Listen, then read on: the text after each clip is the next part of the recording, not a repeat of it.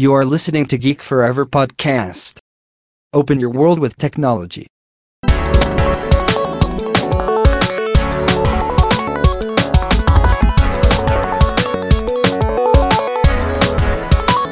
This is Geek Story.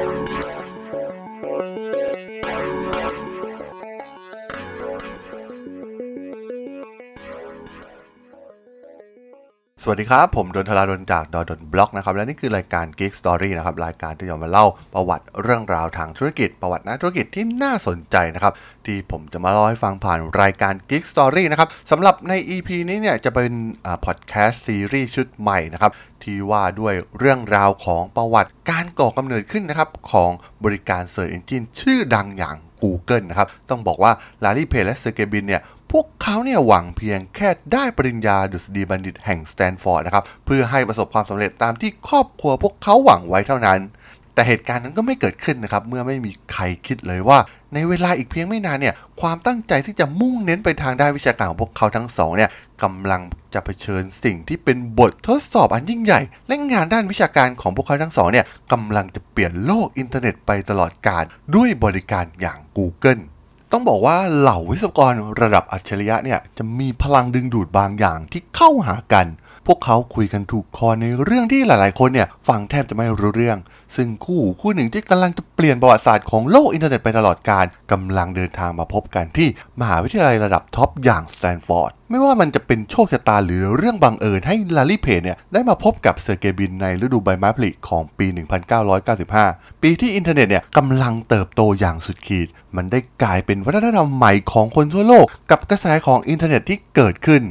ทั้งลารีเพจและเซอร์เกย์บรินนั้น ต่อกันติดแทบจะทันทีนะครับ เมื่อได้พบเจอกันครั้งแรก ทั้งสองเนี่ยมีเคมีที่ตรงกันอย่างชัดเจน แม้จะเป็นเรื่องแปลกที่การพบกันครั้งแรก เป็นการถกเถียงในเรื่องบางอย่าง ซึ่งเป็นเรื่องที่น่าสนใจมากสำหรับการที่คนทั้งสองเนี่ยไม่เคยได้พบเจอกันมาก่อน แต่ทุกอย่างก็ถูกเฉลย เพราะสิ่งที่เขาถกเถียงกันมันก็คือเรื่องเกมโปรดของพวกเขาทั้งสองนั่นเอง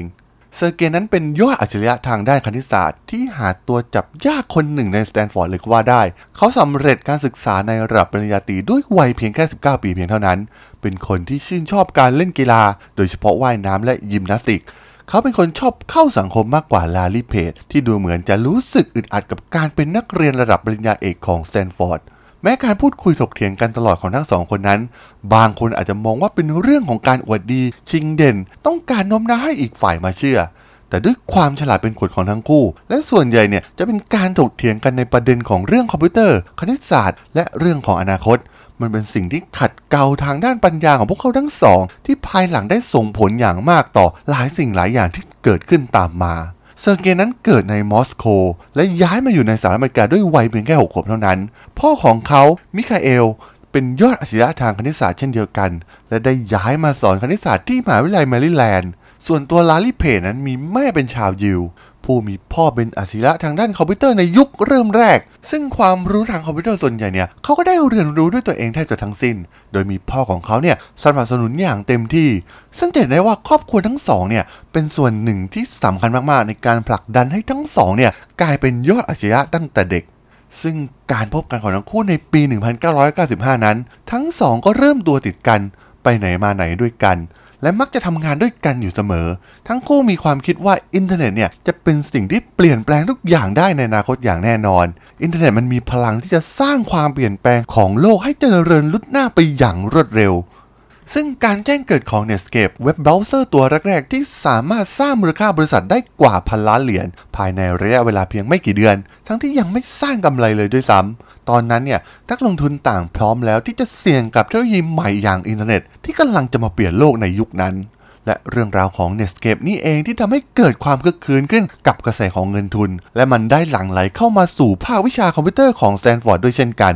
ซึ่งได้เริ่มเป็นที่ฟูมฟักให้เหล่านักธุรกิจทางด้านเทคโนโลยีหน้าใหม่เนี่ยที่พร้อมจะเปลี่ยนโลก เพราะหลายคนเนี่ยประสบความสำเร็จมาจากสแตนฟอร์ด ไม่ว่าจะเป็น Hewlett Packard รวมถึง Sun Microsystems ซึ่งชื่อ Sun มันก็มาจากคำว่า Stanford University Network หรือเครือข่ายมหาวิทยาลัยแห่งสแตนฟอร์ดนั่นเอง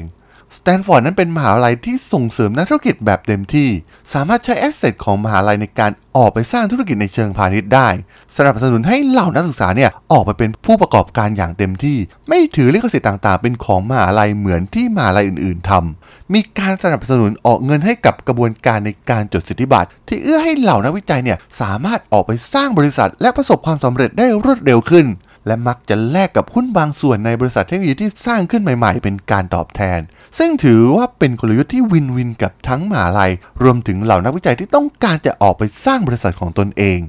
และมันได้กลายเป็นสิ่งแวดล้อมใหม่ ที่ส่งเสริมการเป็นผู้ประกอบการ และสร้างการวิจัยที่มีความเสี่ยง แต่เป็นการเสี่ยงที่คุ้มค่าเสมอ เพราะส่วนใหญ่ล้วนเป็นเทคโนโลยีที่เปลี่ยนโลกแทบจะทั้งสิ้น มันไม่ใช่เพียงแค่การเขียนเอกสารเสนองานวิจัยต่อชาวโลกเพียงอย่างเดียวเท่านั้น แต่สแตนฟอร์ดนั้นเชื่อในเรื่องของการนำเอาเทคโนโลยีที่คุณเชื่อว่าดีนั้น ออกไปใช้และสร้างขึ้นมาจริง ๆ ที่เป็นประโยชน์กับชาวโลกจริง ๆ ไม่ใช่เพียงแค่การถกเถียงระหว่างนักวิจัยเหมือนที่มหาวิทยาลัยส่วนใหญ่ทั่วโลกทำกันเท่านั้นและที่สำคัญบนถนน Sand Hill ที่อยู่ใกล้ๆกับมหาลัยนั้น เต็มไปด้วยบริษัทลงทุนชั้นนำมากมาย ผู้ที่กล้าวางเดิมพันกับเทคโนโลยีใหม่ๆ ซึ่งเหล่าบริษัทลงทุนเหล่านี้เนี่ยพร้อมจะเสี่ยงเพื่อหวังจะได้ผลตอบแทนที่สูงมากในภายหน้า เหล่าคณาจารย์ในสแตนฟอร์ดเองก็สามารถรับเงินทุน รวมถึงเข้าถึงทรัพยากรได้ง่ายกว่าเหล่าคณาจารย์ในมหาวิทยาลัยอื่นๆ เป็นอย่างมาก ซึ่งมหาวิทยาลัยสแตนฟอร์ดยังอนุญาตให้เหล่าอาจารย์เหล่านี้เนี่ยถือหุ้นในบริษัทเกิดใหม่เหล่านี้ได้อีกด้วย ซึ่งเป็นข้อได้เปรียบที่สแตนฟอร์ดเนี่ยสามารถดึงดูดอาจารย์ระดับอัจฉริยะไว้ได้อย่างมากมาย รวมถึงรักษาอาจารย์ที่ประสบความสำเร็จไว้ได้เป็นอย่างมากอีกเช่นกัน และเช่นเดียวกับทั้งลารีและเซอร์เกย์พวกเขาหวังเพียงแค่ได้ปริญญาดุษฎีบัณฑิตแห่งสแตนฟอร์ด เพราะพวกเขาเพียงต้องการประสบความสำเร็จที่ครอบครัวพวกเขาหวังไว้เพียงเท่านั้น แต่เหตุการณ์นั้นก็ไม่เกิดขึ้น เมื่อไม่มีใครคิดเลยว่าในเวลาอีกเพียงไม่นาน ความตั้งใจที่จะมุ่งเน้นไปด้านวิชาการของพวกเขาทั้งสองกำลังจะเผชิญสิ่งที่เป็นบททดสอบอันยิ่งใหญ่ และงานด้านวิชาการของพวกเขาเนี่ยกำลังจะเปลี่ยนโลกของอินเทอร์เน็ตไปตลอดกาล เมื่อเริ่มต้นเดือนมกราคมเข้าสู่ปีใหม่ของปี 1996 ลาลิเพลและสเกบินเนี่ย รวมถึงเหล่านักศึกษาและคณาจารย์ทั้งหมดของภาควิชาคอมพิวเตอร์แห่งมหาวิทยาลัยสแตนฟอร์ดกำลังเกิดการเปลี่ยนแปลงครั้งใหญ่ มันคือที่มั่นใหม่ของเหล่านักวิจัยอัจฉริยะเหล่านี้ โดยมันก็คืออาคารสี่ชั้นหลังงาม ซึ่งถูกเรียกตามผู้บริจาคให้สร้าง ซึ่งก็ไม่ใช่ใครที่ไหนเขาก็คือบิลเกตส์ มหาเศรษฐี .com ยุคแรก ๆ ที่ตอนนั้นเนี่ยกำลังก้าวขึ้นไปเป็นบุคคลที่รวยที่สุดในโลกเป็นที่เรียบร้อยแล้วนั่นเอง แน่นอนว่าเหล่านักศึกษาเหล่านี้เนี่ยรู้ดีว่าเกตส์นั้นทำอะไรไว้ให้กับวงการเทคโนโลยีของอเมริกาบ้าง และพวกเขาซึ่งรวมถึงลาร์รีและเซอร์เกย์นั้น ก็คิดเหมือนกันว่าอยากที่จะสร้างไอเดียอะไรที่เปลี่ยนโลกเหมือนที่เกตส์เคยทำได้บ้าง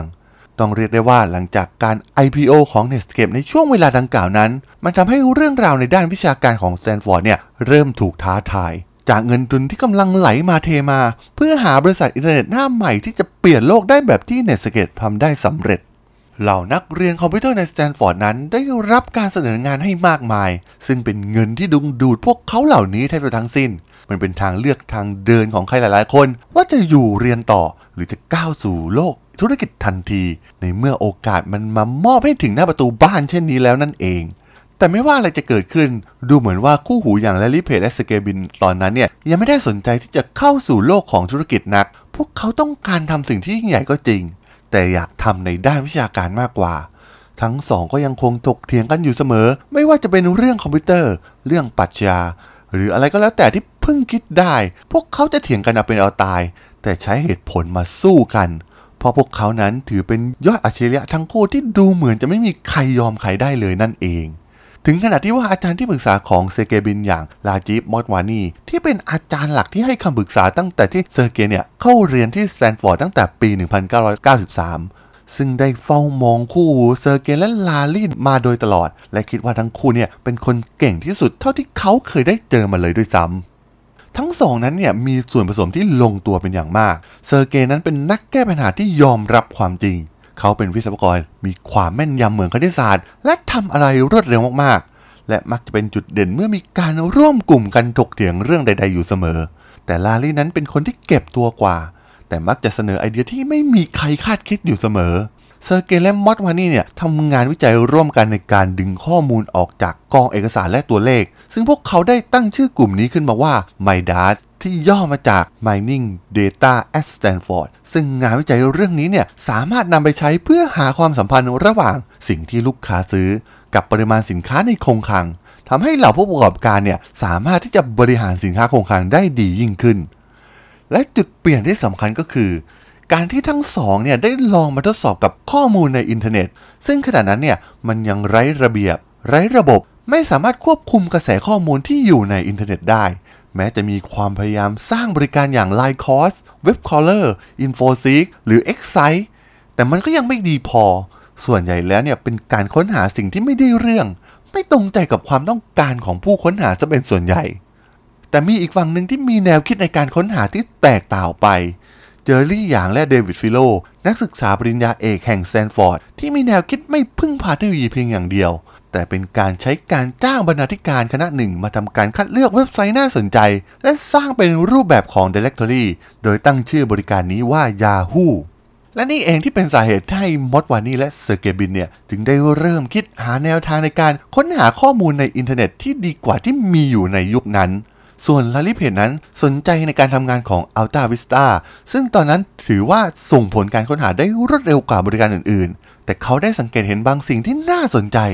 มันก็คือลิงก์ที่คอยเชื่อมโยงเป็นเครือข่ายระหว่างเว็บไซต์ต่างๆ ซึ่งทำให้ลาร์รี เพจเนี่ยเริ่มคิดถึงสิ่งที่จะสามารถรวบรวมได้จากการวิเคราะห์ลิงก์ในขณะนั้นเนี่ยดูเหมือนเว็บไซต์ทั้งหมดที่มีเนี่ยยังคงไม่มากนัก เพจได้เสนอแนวคิดในการดาวน์โหลดข้อมูลทั้งหมดของทั้ง World Wide Web ลงมาไว้ในเครื่องคอมพิวเตอร์ของเขา เพื่อนำมาวิเคราะห์ในเรื่องของลิงก์ที่เขากำลังสนใจอยู่ ในปี 1996 เพจและบรินเนี่ยได้ร่วมมือกันในการช่วยกันดาวน์โหลด และวิเคราะห์ลิงก์ในเว็บต่างๆ ทั่ว World Wide Web โดยส่งโปรแกรมที่เรียกว่า Spider ให้วิ่งบนเป็นเครือข่ายใยมงมุมไปตามลิงก์ต่างๆ ทั่วทั้งระบบอินเทอร์เน็ต ซึ่งยุคแรก ๆ นั้น ยังมีจำนวนเว็บไซต์ไม่มากมายนัก สำหรับเพจนั้นเขามีทฤษฎีหนึ่งที่ว่าการนับจำนวนลิงก์ที่โยงไปยังเว็บไซต์หนึ่งนั้น เป็นหนึ่งในการวัดความนิยมที่มีต่อเว็บไซต์นั้นได้ แต่ปัญหาก็คือความนิยมกับคุณภาพของเว็บนั้น มันไม่ได้มาพร้อมกัน ซึ่งหน้าที่นี้เนี่ยต้องส่งต่อให้กับยอดอาชญะอย่างบรินจัดการนั่นเองด้วยความที่ทั้งคู่เนี่ยเป็นนักวิจัยตัวยง ซึ่งงานวิจัยที่ตีพิมพ์ส่วนใหญ่นั้น จะมีส่วนของเอกสารอ้างอิง มันทำให้เพจนึกได้ว่า มันก็เปรียบเสมือนลิงก์ที่ถูกอ้างอิงในเว็บไซต์อื่นๆ มันก็มีความหมายเหมือนกับงานวิจัยที่ถูกอ้างอิงเยอะๆ แสดงว่าต้องเป็นงานที่สำคัญและมีคุณภาพ และลิงก์ของเว็บไซต์ก็น่าจะมีแนวคิดคล้ายๆ กันนั่นเอง และนี่เองก็เป็นหนทางสำคัญที่ทั้งสองต้องการ นั่นก็คือการนำไปสู่หัวข้อวิทยานิพนธ์ปริญญาเอกโดยใช้ PageRank กับอินเทอร์เน็ต ซึ่งตอนแรกนั้นพวกเขาทั้งสองรวมถึงมอดวานี่เนี่ยไม่ได้คิดถึงการสร้างโปรแกรมการค้นหาเลยด้วยซ้ำ แต่เมื่อทำไประยะหนึ่ง พวกเขากลับพบความจริงที่ว่าสิ่งที่พวกเขาร่วมกันสร้าง มันได้ยิ่งใหญ่เกินกว่างานวิชาการเสียแล้ว ตอนนี้เนี่ยทั้ง 3 ได้สร้างระบบการจัดอันดับให้แก่อินเทอร์เน็ตโดยไม่ได้ตั้งใจ ซึ่งผ่านกระบวนการต่างๆ ที่ทำให้สามารถแก้ปัญหาที่ยิ่งใหญ่อย่าง การค้นหาข้อมูลบนเว็บ โดยไม่ได้เจตนาเลยเสียด้วยซ้ำแต่มันกำลังจะก้าวไปสู่สิ่งที่ยิ่งใหญ่มากๆ เกินกว่าที่พวกเขาทั้งสามเนี่ยจะคาดคิด พวกเขาไม่ได้มีแนวคิดที่จะสร้างธุรกิจของตัวเองเลยด้วยซ้ำพวกเขาเนี่ยต่างช่วยกันสร้างโปรแกรมค้นหา ที่เป็นต้นแบบเพื่อใช้ในสแตนฟอร์ดเอง เสริมด้วยศักยภาพที่น่าทึ่งของ PageRank และนี่เป็นก้าวแรกที่สำคัญที่มีวิธีการค้นอินเทอร์เน็ตแล้วได้คำตอบที่เป็นประโยชน์อย่างรวดเร็วและทันใจ เพราะมันไม่เคยมีมาก่อนบนโลกใบนี้นั่นเอง ชื่อแรกของโปรแกรมค้นหาของตัวนี้ก็คือ Backrub และเพจคิดว่ามันต้องมีชื่อใหม่ที่เรียกง่ายๆ พวกเขาและทีมวิจัยเนี่ยได้คิดชื่อต่างๆ มากมาย จนไอเดียสุดท้ายก็คือ Googleplex ซึ่งคือจำนวนมากๆ สุดท้ายได้ตัดมาเหลือแค่เพียง Google ซึ่งเพจเห็นว่ามันยอมรับได้ และได้รีบไปจดทะเบียนชื่อโดเมน google.com ทันที แต่หารู้ไหมว่าสิ่งที่เขาจดทะเบียนนั้น เป็นสิ่งที่สะกดผิดที่จริงมันควรจะเป็น g o o G O L แต่ทุกอย่างเนี่ยมันก็เสร็จสิ้นไปแล้ว และก็ต้องเลยตามเลยในชื่อนี้ไปในที่สุด และเนื่องจากช่วงเริ่มต้น ได้ปล่อยให้ใช้ในสแตนฟอร์ดก่อน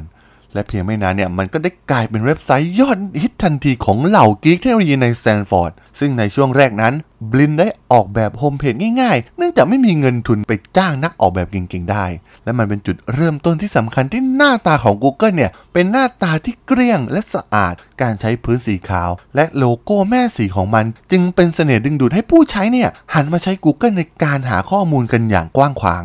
ในตอนนั้น Alta Vista กำลังเป็นเจ้าตลาดของการค้นหาอยู่ แต่เพจและบรินเองก็รู้ดีว่า Google ของพวกเขาเนี่ยเจ๋งกว่าเยอะ ทั้งสองมองว่า Alta Vista นั้นเป็นเพียงจุดเริ่มต้น แต่ Google จะเป็นอนาคตของการค้นหาข้อมูลในระดับโลกได้ ทั้งคู่พยายามที่จะขายเทคโนโลยีเพจแรงให้กับ Alta Vista เพื่อเงินเพียงแค่ 1 ล้านเหรียญเพียงเท่านั้น เพื่อไปพัฒนา Alta Vista เนี่ยให้กลายเป็นเจ้าตลาดการค้นหาให้ได้เพราะพวกเขาทั้งสองเนี่ยไม่ได้มอง Google เป็นธุรกิจตั้งแต่แรก พวกเขาต้องการสร้างสิ่งที่เปลี่ยนโลกขึ้นมา และส่งต่อให้บริษัทยักษ์ใหญ่ทำการตลาด แต่ดูเหมือน Alta Vista เนี่ยก็ยังไม่สนใจ แม้ Google เนี่ยจะเป็นสิ่งที่เจ๋งมากในขณะนั้นก็ตามที ซึ่งต้องยอมรับว่าในตอนนั้นเนี่ยไม่มีใครที่จะมาสนใจระบบการค้นหาข้อมูลแบบที่ Google ทำทั้งเบสและบรินเองเนี่ยก็ได้ไปพบนักลงทุนหลายราย แต่ไม่มีทีท่าว่าใครเนี่ยจะสนโปรแกรมค้นหาของทั้งคู่ที่ได้สร้างขึ้นมาเลย พวกเรานักลงทุนเนี่ยสนใจแต่การทำรายได้จากโฆษณาในเว็บไซต์เท่านั้น ซึ่งดูจะไม่มีแววว่าโปรแกรมการค้นหาเนี่ย จะทำรายได้ให้พวกเขาได้ในเร็ววันนั่นเอง ส่วน Yahoo ของเจอรี่อย่างนั้น ดูเหมือนจะเป็นผู้ที่เหมาะสมที่น่าจะสนใจ Google เพราะตอนนั้นเนี่ย Yahoo เป็นเพียงเว็บ Directory ที่จัดโดยบรรณาธิการ ซึ่งเว็บไซต์กำลังเติบโตขึ้นอย่างรวดเร็ว และในท้ายที่สุดเนี่ยมนุษย์จะไม่สามารถคัดกรองเหล่าเว็บไซต์หน้าใหม่ ที่มีเข้ามาแทบทุกวันได้อีกต่อไปนั่นเอง แต่ดูเหมือนแนวคิดของ Yahoo เนี่ยจะต่างออกไป เพราะพวกเขาอยากให้ผู้ใช้เนี่ยอยู่กับเว็บไซต์ Yahoo นานๆ แต่การมีส่วนของการค้นหาแบบที่ Google ทำนั้น เป็นการส่งผู้ใช้งานไปยังเว็บไซต์อื่นๆ โดยรวดเร็ว ซึ่งดูจะไม่เหมาะกับโมเดลธุรกิจของ Yahoo ในตอนนั้น ซึ่งหลังจากถูกปฏิเสธครั้งแล้วครั้งเล่าอยู่เป็นเวลาหลายเดือน บินและเพจเนี่ยก็เริ่มท้อแท้และผิดหวัง แต่พวกเขาเนี่ยก็ยังมีความมุ่งมั่น โดยเริ่มมาปรับปรุงหน้าเว็บ Google ให้ดีที่สุดสำหรับผู้ใช้งานก่อน และยังไม่ตัดสินใจเรื่องอนาคตว่าจะทำอย่างไรต่อกับ Google ดี ซึ่งหลังจากพัฒนาปรับปรุง Google ให้ดีขึ้นกว่าเดิมอยู่หลายเดือน พวกเขาก็ต้องเริ่มตัดสินใจกับอนาคตของพวกเขากับ Google สักทีโดยมีการส่งอีเมลไปยังผู้ใช้งาน เพื่อรับฟังความคิดเห็นคำวิจารณ์ หรือข้อบกพร่องที่ควรได้รับการแก้ไข